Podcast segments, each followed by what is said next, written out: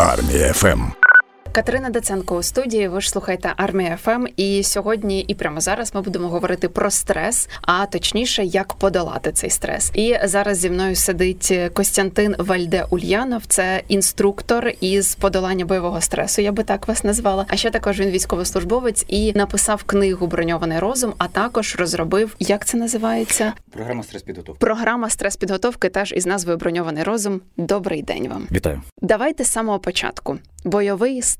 Що це таке? Бойовий стрес це набір так званих аверсивних стимулів, себто дій на психіку людини, котре пов'язане саме з загрозою життю, але в контексті бою. Що таке бій? Це протистояння насправді однієї людини іншій. Загалом стрес це не специфічна реакція. У нас немає окремих гормонів та там нервових систем для бою, там десь підроботяного і для непевних розмов з керівництвом. Е, але саме термін бойовий стрес це страх померти або отримати поранення, страх померти або отримати поранення від рук іншої людини, необхідність наносити критичні поранення іншій людині. Це насправді дуже важливо. Е, все це ще й в контексті дуже гучних звуків. Ми, як біологічний від, е, заточені під те, що будь-які гучні звуки для нас апріорі асоціюються з небезпекою. Тому ось цей набір і формує те, що називають бойовий стрес. Іноді ще кажуть стрес, гострий стрес, втрати фізичної цілісності. Ви сказала, що ви почали займатися стрес-підготовкою, саме бойовою стрес-підготовкою ще до того, як це стало мейнстрімом. Фактично ще до 2000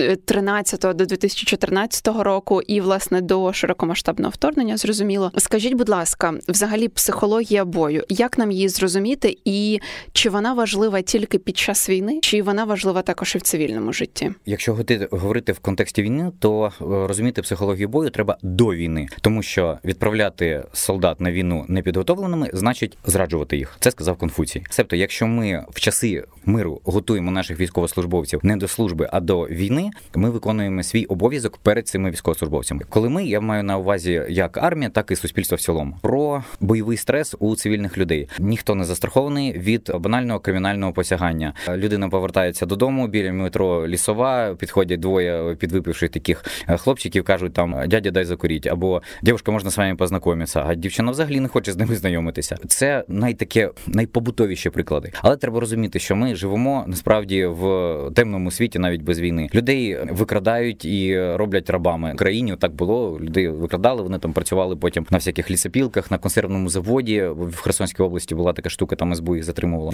Люди опиняються в дуже дуже страшних умовах, і все це воно теж буде називатися бойовим стресом, бо це саме це набір психологічних факторів, е, коли одна людина протистоїть іншій людині. Взагалі, під час е, війни з 14-го року люди набагато вже простіше почали сприймати, тобто психологічну підготовку, взагалі психологію як таку і що комусь треба там психологічна допомога. І я думаю, що саме психологічний е, психологічну підготовку до бою теж в нас це потрішечки трішки починає бути ну, типу, як нормою готуватися психологічно. Теж з 14-го року я знаю, що ви працювали із Нацгвардією зі збройними силами з поліцією нашою, готували їх до різних таких непередбачуваних бойових е, ситуацій. Зараз в нас є взагалі час готуватися. Проблема в тому, що якщо в нас немає часу готуватися, то за всю відсутність часу ми будемо платити людськими життями в часи великої війни, як у нас жодна армія в світі, жодна не зможе робити все правильно. Хочу нагадати, що в США насправді є система мобілізації, є система призу. Більш за те, що ви як чоловік ухиляєтеся від е, поставки вас на облік мобілізаційний, то у вас будуть дуже великі проблеми з законом. Але жодна армія не зможе робити все, як книжка пише. Нам там потрібно для того, щоб там підготувати стрільця там півроку. Він там там повинен пройти його скільки, як там командир взводу, взагалі 150 мільярдів років будемо його готувати. Ні, в нас немає цього часу. Тому потрібно мінятися, адаптуватися. Наприклад, раніше там люди вчилися на командира роти умовно якусь там кількість років в військовому виші. Зараз у нас є там вишкіл капітанів. Да, це по натівській системі там TLP, окремо там MDMP. Люди вчаться ну доволі швидко приймати рішення і так далі. І так далі. Дуже, на мій погляд, крутий як зараз кажуть, кейс це військова школа Буревітер.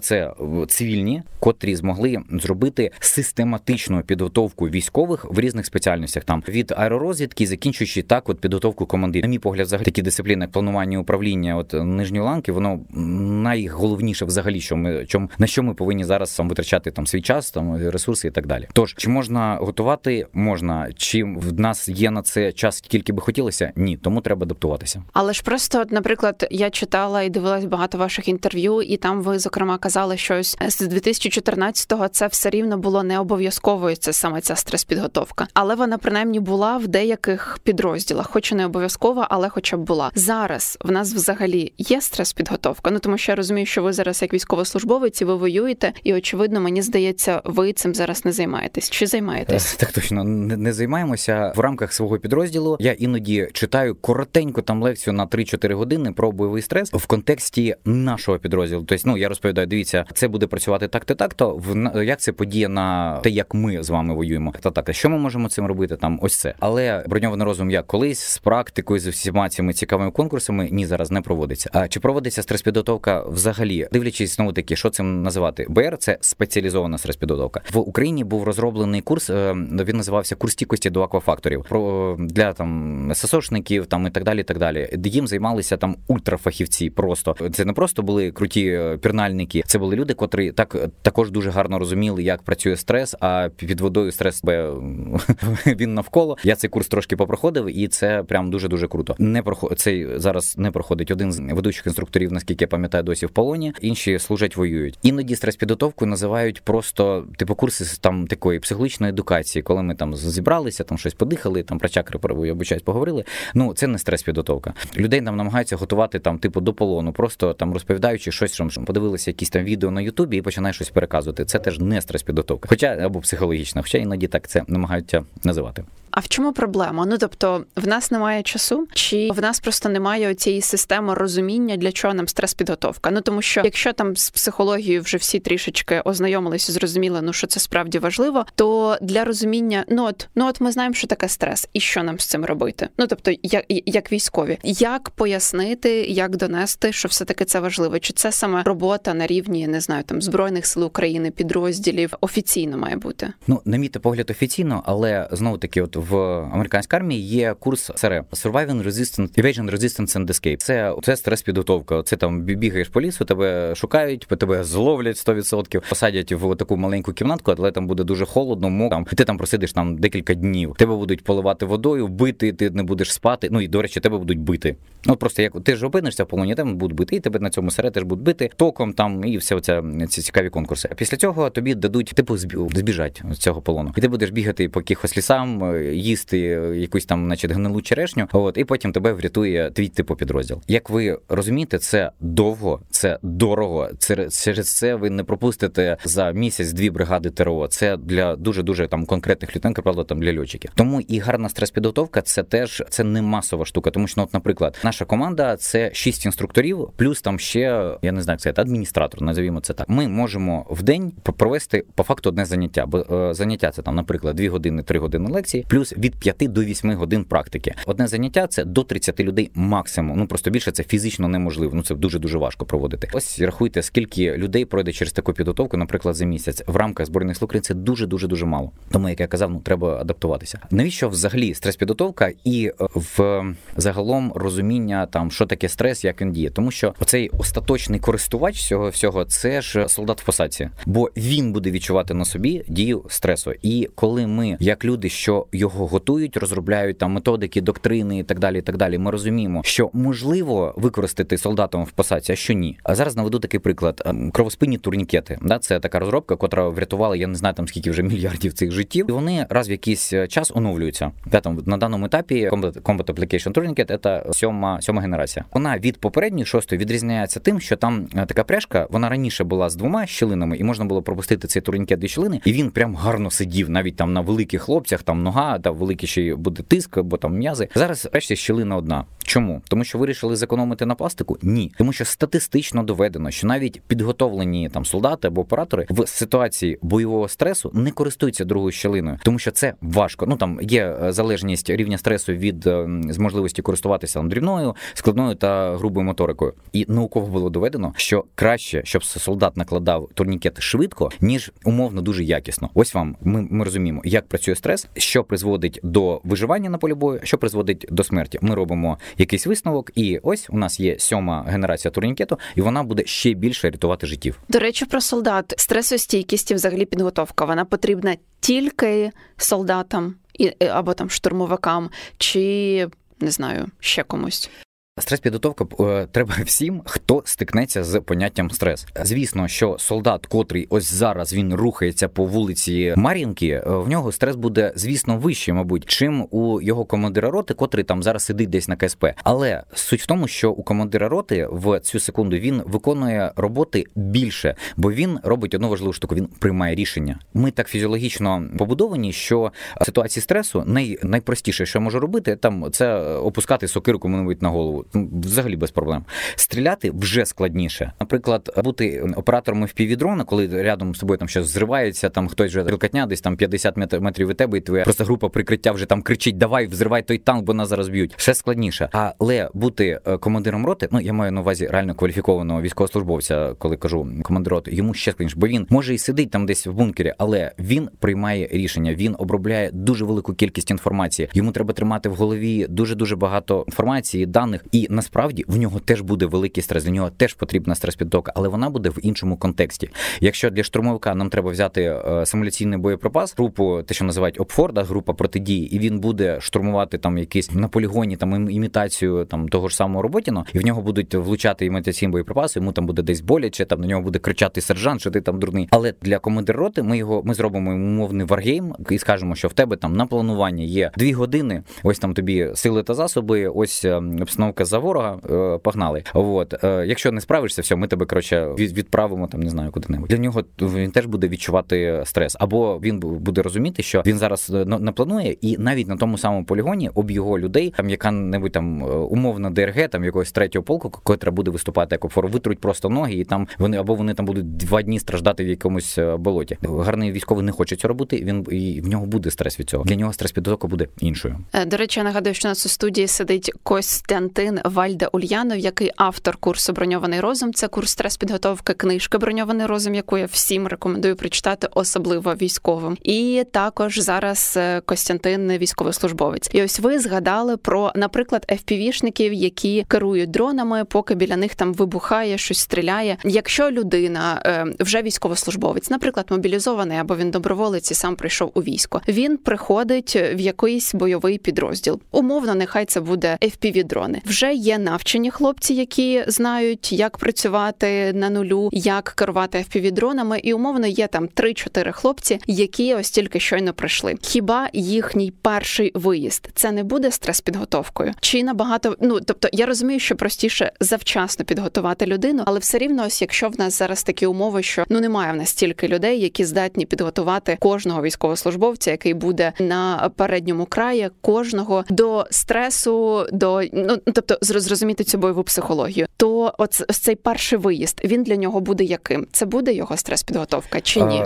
Це може бути стрес-підготовка, але можливо до кінця заняття він не доживе. Він входить в свій перший бій, він відчуває стрес, бо було б на підготовці, але він помирає. Це бо його вбили, бо він не зміг боротися з цим стресом. Суть слова підготовка в тому, що ми даємо навантаження, яке релевантно людині. Я не знаю, давайте так на кшталт. Людина починає займатися важкою атлетикою. От і ми одразу її посилаємо на Олімпійські ігри. Вона хапає штангу, розриває собі поперек і стає інвалідом. Ні, ну може і не стане. Ти від природи крепкий хлопець потягнув. Але ми ж ну ми ж ні, ніхто так не буде ніколи робити. Ми приведемо її до зали. Вона буде розминатися перед е, перед кожним підходом. Ми будемо нарощувати їй там е, її вагу, котру вона буде піднімати. Ми ще й там будемо там не знаю, давати їй амінокислоти, щоб вона вона там швидше восстанавливалась. Ось це підготовка. Тому чи можна вчитися в бою? Можна, але просто є шанс, що ти не доживеш. А особливо неприкольно, коли твій командир вчиться в бою. Командир роти приймає рішення, ви всі помираєте, і він такий, а не спрацювало. Ну окей, наступного разу роблю щось інше. Ну так не повинно бути. Взагалі не повинно бути. Тому ж я й кажу, там що вишкіл капітанів або там буревітер, вони насправді роблять для психологічної там стійкості наших збройних сил там в тисячу разів більше, чим доктор наук, котрий зараз там він там зрозуміє психологію солдата. Психологія солдата дуже проста. Я хочу вірити в свого командира, що він про все попіклувався. Хочу побачити бойовий наказ, де там в третьому пункті натовський бойовий наказ. Я цим користуюсь. Там написано, що я буду робити, що я понесу і куди я буду стріляти. Окей, якщо говорити про про малі підрозділи, наприклад, е, взвод е,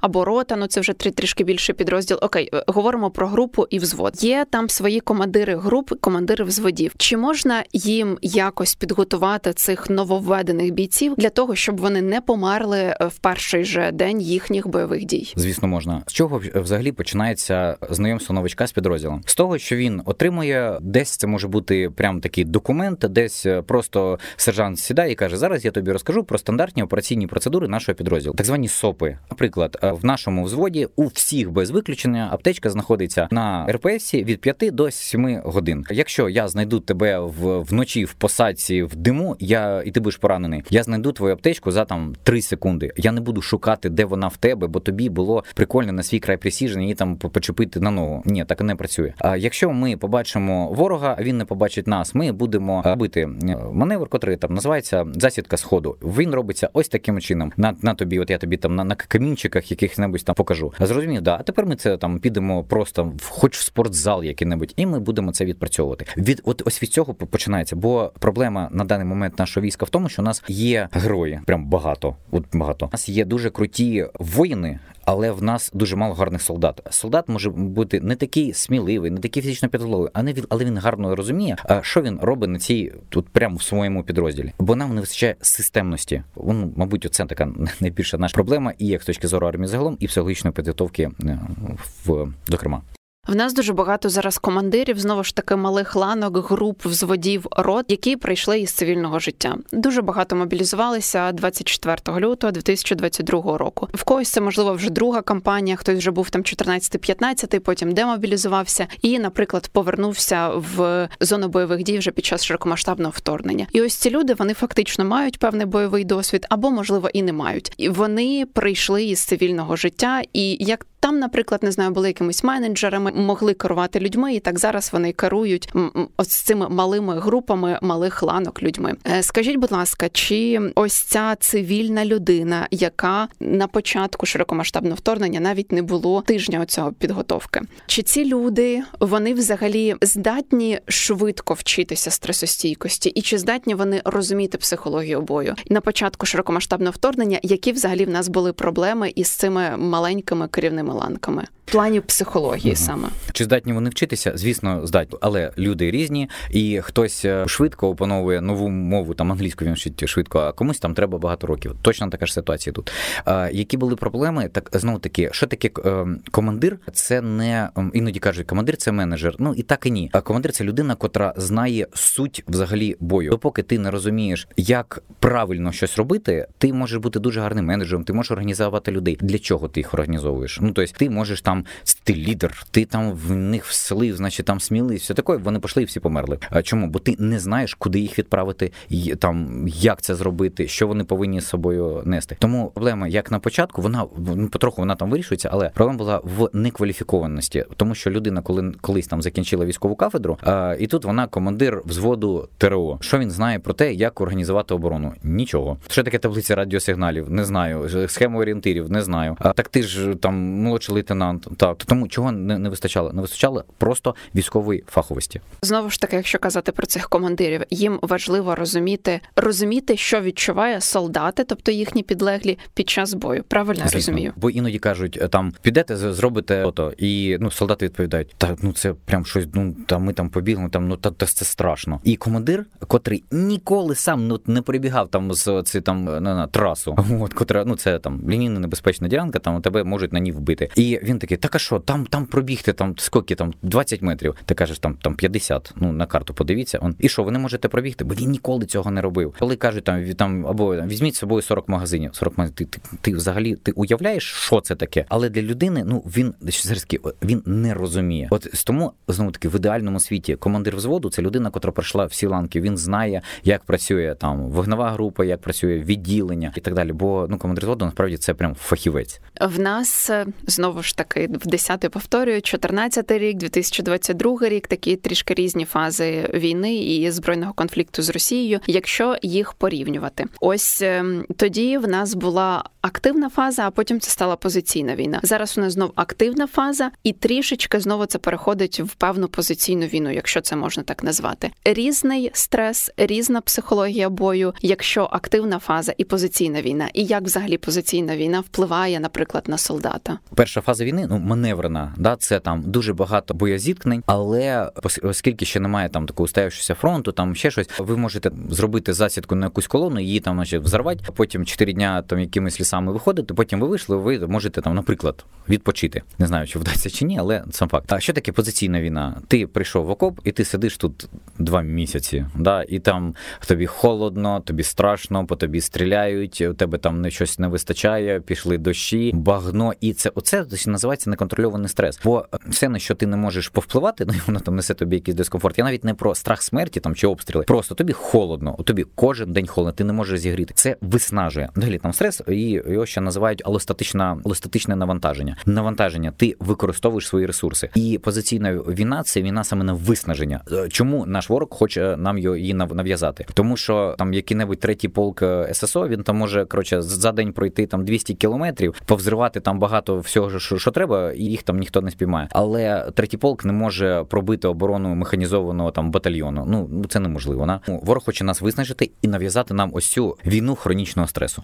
Ну і знову ж таки це йдеться як умовно про довгу війну. Чи впливає якось ось це розуміння, що війна буде довго на пересічного солдата? Або на лейтенанта, звісно, бо це лякає, бо дуже легко мобілізуватися на короткий на короткий забіг. Так, все зібралися, ура, потім і там рванули там на, на кілометр. Коли треба бігти марафон, це взагалі, взагалі інші навантаження. Хочу нагадати, що на марафонах люди помирають. Да, там від ну, настільки це виснажливо. Так і тут, коли ти там сидиш в якомусь там бліндажі, в якомусь підвалі, та навіть ти вже на ППД, і е, ну а ти мобілізований там 24-25 лютого минулого року, і ти взагалі не розумієш, коли ти повернешся. Там я, я свою маму за ці два роки бачив чи п'ять разів, чи щось таке. І мені дуже дуже пощастило, що в мене аж п'ять разів було. Багато реально людей, котрі сидять на на активній службі, взагалі без відпусток дуже довго, і вони не знають, коли це закінчиться. Суть неконтрольованого стресу. Це стан, на який ти не можеш вплинути, від якого ти не можеш втікти, і ти не знаєш, коли він закінчиться. Це не знаєш, коли він закінчиться. Це справді це лякає і це виснажує. Ось чому треба завжди все це ставити на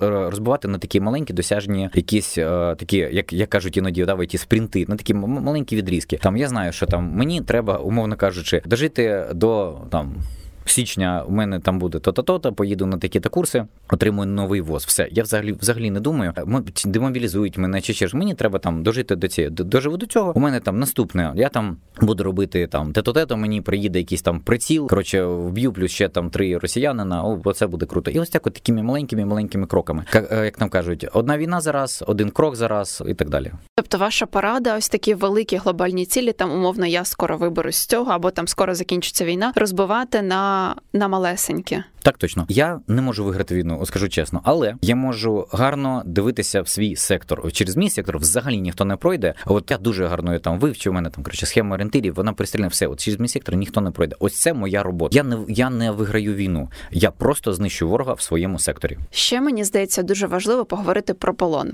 Я бачила деякі відео з ваших тренувань броньованого розуму. Хто дуже стресостійкий, уже може теж подивитися. Це фактично як тортури, можна так назвати. Я б не використовував такі слова. Я скажу, що це просто виважені агресивні стимули. Окей, окей, але все ж таки повертаючись до полону, полон особисто для мене це певно, що найстрашніше, що може статися з е, людиною, особливо якщо ми, ми воюємо з росіянами, і ми бачимо, які наші хлопці і дівчата повертаються з полону. Ну це просто жахливо. Чи можна якось підготуватися взагалі до полону? По перше, це не тільки у вас в один з найбільших страхів статистич. Якщо опитувати військовослужбовець е, військовослужбовців, то найбільший найчастіший страх це саме страх полону. Ну чому люди носять з собою, наприклад, гранату, да там з підписом. Вони знають, я краще там себе вб'ю, ніж буду в полоні. Хоча ну та часто там цивільним людям їм здається, так це ж нелогічно. Ну, якби з полону ти вийдеш. Ну там ну там похудієш трошки. А, а якщо смерть, то це смерть. Але ну будь-яка будь-який військовослужбовець, він як правило боїться більше полону. Чому як я казав, бо ми це в нашій психології. Ми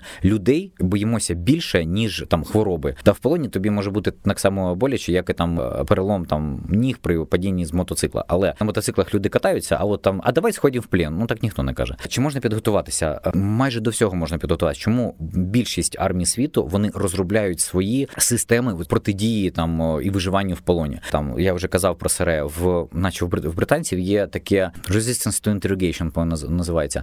Чи можна підготувати людину? Можна. Це знову таки важко, це дуже дорого, тому що ну нам треба реально людину на два тижні в якийсь підвал, і там будуть реально бити, топити. Це все. Тому що людина людині треба зрозуміти, що там теж є інструменти свого виживання. От в моєму підрозділі є доволі такий молодий хлопчина. Він дуже дуже толковий, і ось він в 8 місяців, наче пробув в російському полоні. Він розповідав, як він там прям виживав. І в якийсь момент, ну та звісно, перші там місяць чи півтора, там ну просто тупо ад, побиттям кожен день. Ну але потім він зміг не не просто побудувати цю систему виживання, і з ним ну реально там росіяни поводилися набагато більш лайтово, чим з іншими. А він ще й зміг це зберегти свою гідність. Тобто він не співпрацював з ними, але він розумів, коли треба там трошки проявити характер, не зрозумів, відчував. Ну бо він реально він від природи дуже така розумна і рефлексуюча людина. А суть в тому, що нам треба навчати цьому. Там дивіться, оце там охорона першого типу. З ним треба розмовляти таким чином. Це там інше. Але треба розуміти, що зараз приїде якийсь там е, спецназ УФСІН з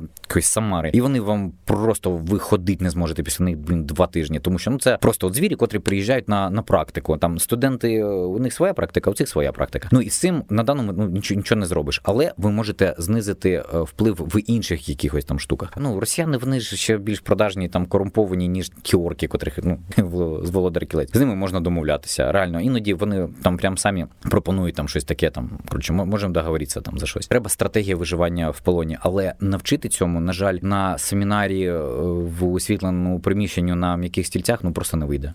Окей, як нам можна оптимізувати взагалі наше навчання в збройних силах України для того, щоб людей підготовлювати також і до стрес до бойового стресу, до розуміння, що таке стрес, і до стресостійкості? Взагалі, зміна доктрин підготовки починається з провадження такої штуки, називається After Action Review, або дебрифінг, або аналіз після дії, і так далі. Коли ми збираємо адекватний бойовий досвід, його опрацьовуємо і робимо з цього висновки, як було з турнікетом. Це він же ж не просто слушай, давайте, мабуть, поміняємо пряжку, воно буде більш модно виглядати. Ні, це опрацювання багатого досвіду. Точно так же і тут ми розуміємо, що там якась якийсь відсоток військовослужбовців він вони ну мовно ламаються в першому бою. Чому що їх відрізняє від е, інших? І ми там починаємо. Це дуже велика робота, яку свого часу там проводив е, Самуель Маршал, це американський полковник генерал, вже не пам'ятаю. Він батько After Action Review, там, якщо так можна сказати. Ми починаємо інтерв'ювати цих військовослужбовців без страху, що їм там щось буде. І ми там починаємо виясняти, що ага, ця людина, наприклад, два тижні вони там не доїдали, та і його там низький бойовий перформанс пов'язаний з низьким рівнем глюкози, наприклад. Або там ця людина, наприклад, вона пішла у військо, і їй обіцяли, що вона буде діловодом. Це там, наприклад, там адвокат який-небудь. Да? От він може там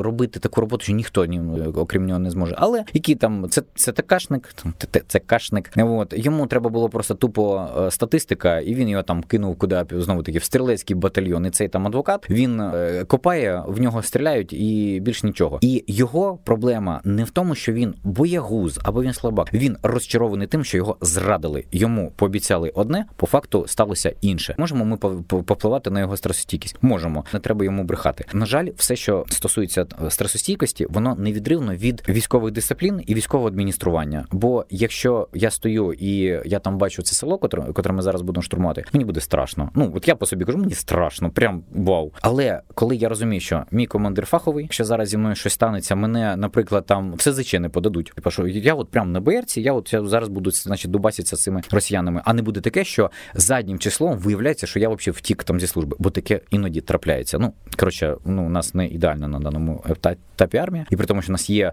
дуже круті підрозділи, дуже круті командири, фахові там сержанти, але іноді буває по-іншому. Тож, коли я розумію, що я захищений своєю армією, моя стресостійкість буде вища. Я буду більш сміливий, я буду більш, я буду швидше відновлюватися, бо навіть після важких боїв я розумію, що там це це мої побратими, круті пацани, наш родний, боже, батя обожнюю, командир батальйона, просто цар і Бог мої мого життя, бо це людина, котра, якщо ну вона він там строгий, але справедливий. Ідеальна картина не завжди досяжна, але треба так, щоб було. Ну і тоді фактично не буде ось цього моменту. Мені дуже страшно, я туди не піду. А буде боротьба, і мені страшно, але я зможу туди піти. Так, так. Я ніколи собі не брешу. От мені страшно, але в мене в мене дуже великий досвід подолання свого страху, і е, я роз... ну, у мене там є система моя та мотивація. Я розумію, чому я це роблю. Але знову таки мені пощастило. У мене крута команда, хоча я хочу іноді переїхати їх мрапом. Я знаю, що там в будь-якій ситуації я насправді б'юся за них. Найбільша найкраще, що зі мною ще траплялося на там на службі на війні, це повага до мого командира. Поважати командира як людину і фахівця, оце таке благословення. Ну просто і а бувало і навпаки, коли я як сержант більш кваліфікований ніж капітан. Ну я можу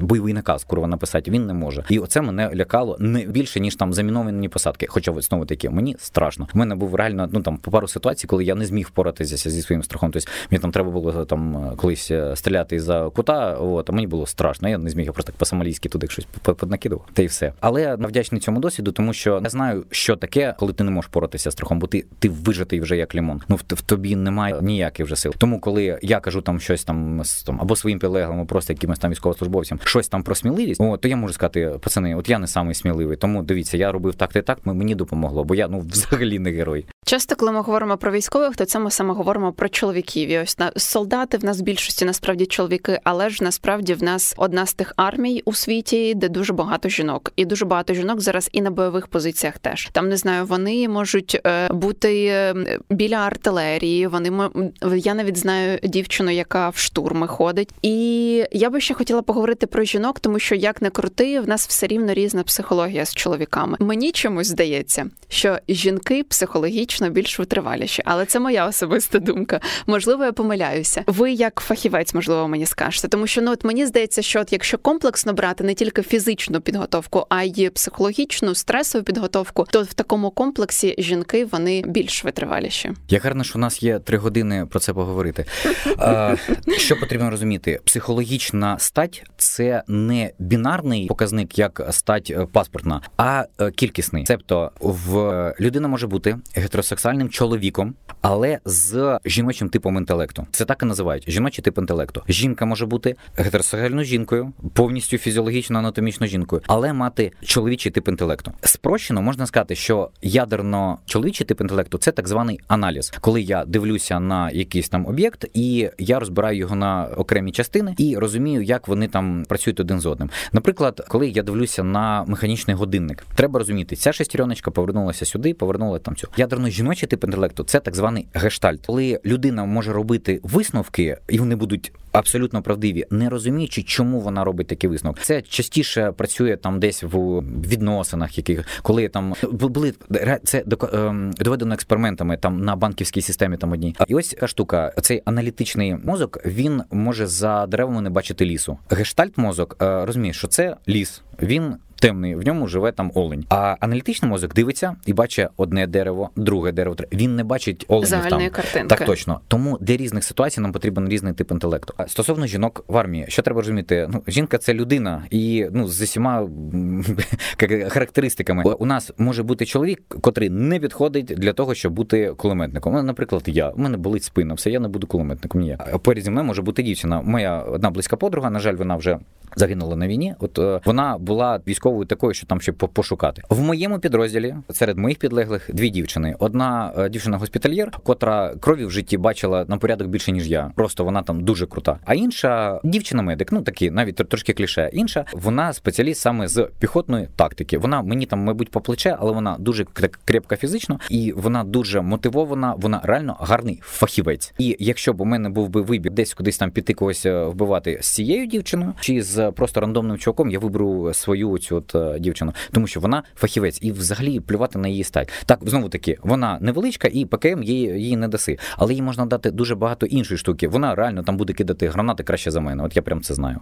Жінка в армії це просто військовослужбовець із своїм набором. З, з приводу стресостійкості. Тут проблема в тому, що стресостійкість має чотири основні характеристики: чутливість, реактивність, там е, швидкість е, зростання, стрес реакції, швидкість згасання. Людина може бути з високою чутливістю, себто вас дуже легко не лякати, але ви лякаєте рухатися не сильно. У вас низька, низька, наприклад, реактивність. Відповідальність. Або е, ви можете бути мужик кремінь, але вже якщо от стрес до вас дібрався, то ви все ви стаєте, стаєте небоєздатними. У вас там все починаєте бухати, гристися зі своїми там побратимами і так далі. І так далі. І ще й швидкість згасання стрес-реакції, наскільки швидко ви повертаєтеся в норму. Але як правило, в жінок вищий рівень нейропластичності. Ви швидше будуєте нейронні зв'язки. Що це значить? Ви швидше вчитеся, підлаштовуєтесь а, в гарному сенсі, бо ну підлаштування таке має конотації, адаптуєтесь, і ви швидше знаходите шляхи повернення до норми. Ну оскільки я там людина дещо дотична до психології, я це бачив. Ну це статистика. Є там курс, наприклад, там щось типу самоактуалізація. Да, 10 людей, від них 8 жінок. Що чоловікам не треба розуміти, що їм треба в житті, яким вони хочуть бути? Треба. Але чомусь мужики е, сидять і в кращому випадку п'ють пиво з друзями. А жінка вона реально може там ходити по якихось там семінарах, щось там себе шукати. Хто в результаті буде більш е, щасливою людиною? Жінка, котра пішла на семінар, чи чоловік, котрий пив пиво. Точно так же жінка повертається з війни. Вона реально побачила там дуже багато всякого лайна. Що вона робить після цього? Вона йде ветеран хаб, вона там якийсь там жіночий ветеранський рух. Вони там щось таке прикольне роблять. Що робить чоловік? Пиво. Питання закривається в собі. Так точно. Ну я це як такий, uh як е, синонім цього. Хто з них більш насправді відповідальний військовослужбовець? Оця наша ну така стереотипна жінка військовослужбовиця, котра розрулює свої психологічні травми, або цей чоловік. Ну якщо війна завтра закінчиться, але буде наступна серія через 10 років. Хто стане на захист України? Жінка, котра порішала всі свої е, ПТСАри, чи цей чувак з пивом? Мені здається, відповідь очевидна. І знову таки я краще буду в підрозділі з такою жінкою, ніж з таким чоловіком. Вальде, я би насправді з вами ще дуже багато говорила, але в нас таймінг, і тому я вимушена просто закінчити дуже чимось красивим. І хочу вас попросити, щоб що б ви хотіли побажати українцям і і Україні, можливо, ось зважаючи на весь ваш досвід, сили і тверезого погляду. Чи ми можемо перемогти? Ми можемо перемогти, але перемога в нас не в кармані. Хочете перемоги? Робіть щось для цього. І обов'язково е, прочитайте книгу Броньований розум для того, щоб зрозуміти взагалі, як працює ваш стрес, зрозуміти стресостійкість і для чого вона вам треба. Так, Дякую. Точно. Дякую вам дуже. Костянтин Вальде Ульянов розробив курс Броньований розум, стрес підготовки і також написав книгу Броньований розум. І ще одну книгу, яку презентував нещодавно, називається Право сильного. Рекомендую прочитати обидві і не знаю, підписуватися на Ютуб канал і на Фейсбук, тому що Вальде пише багато чого цікавого. І зараз е, Вальде ще військовослужбовець, тому про різноманітні військові штуки він теж пише. Я вам дуже дякую за розмову. Ви ж слухали армія ФМ. Мене звати Катерина Даценко. Лишайтесь із нами. Армія ФМ. Радіо сильних. Радіо вільних.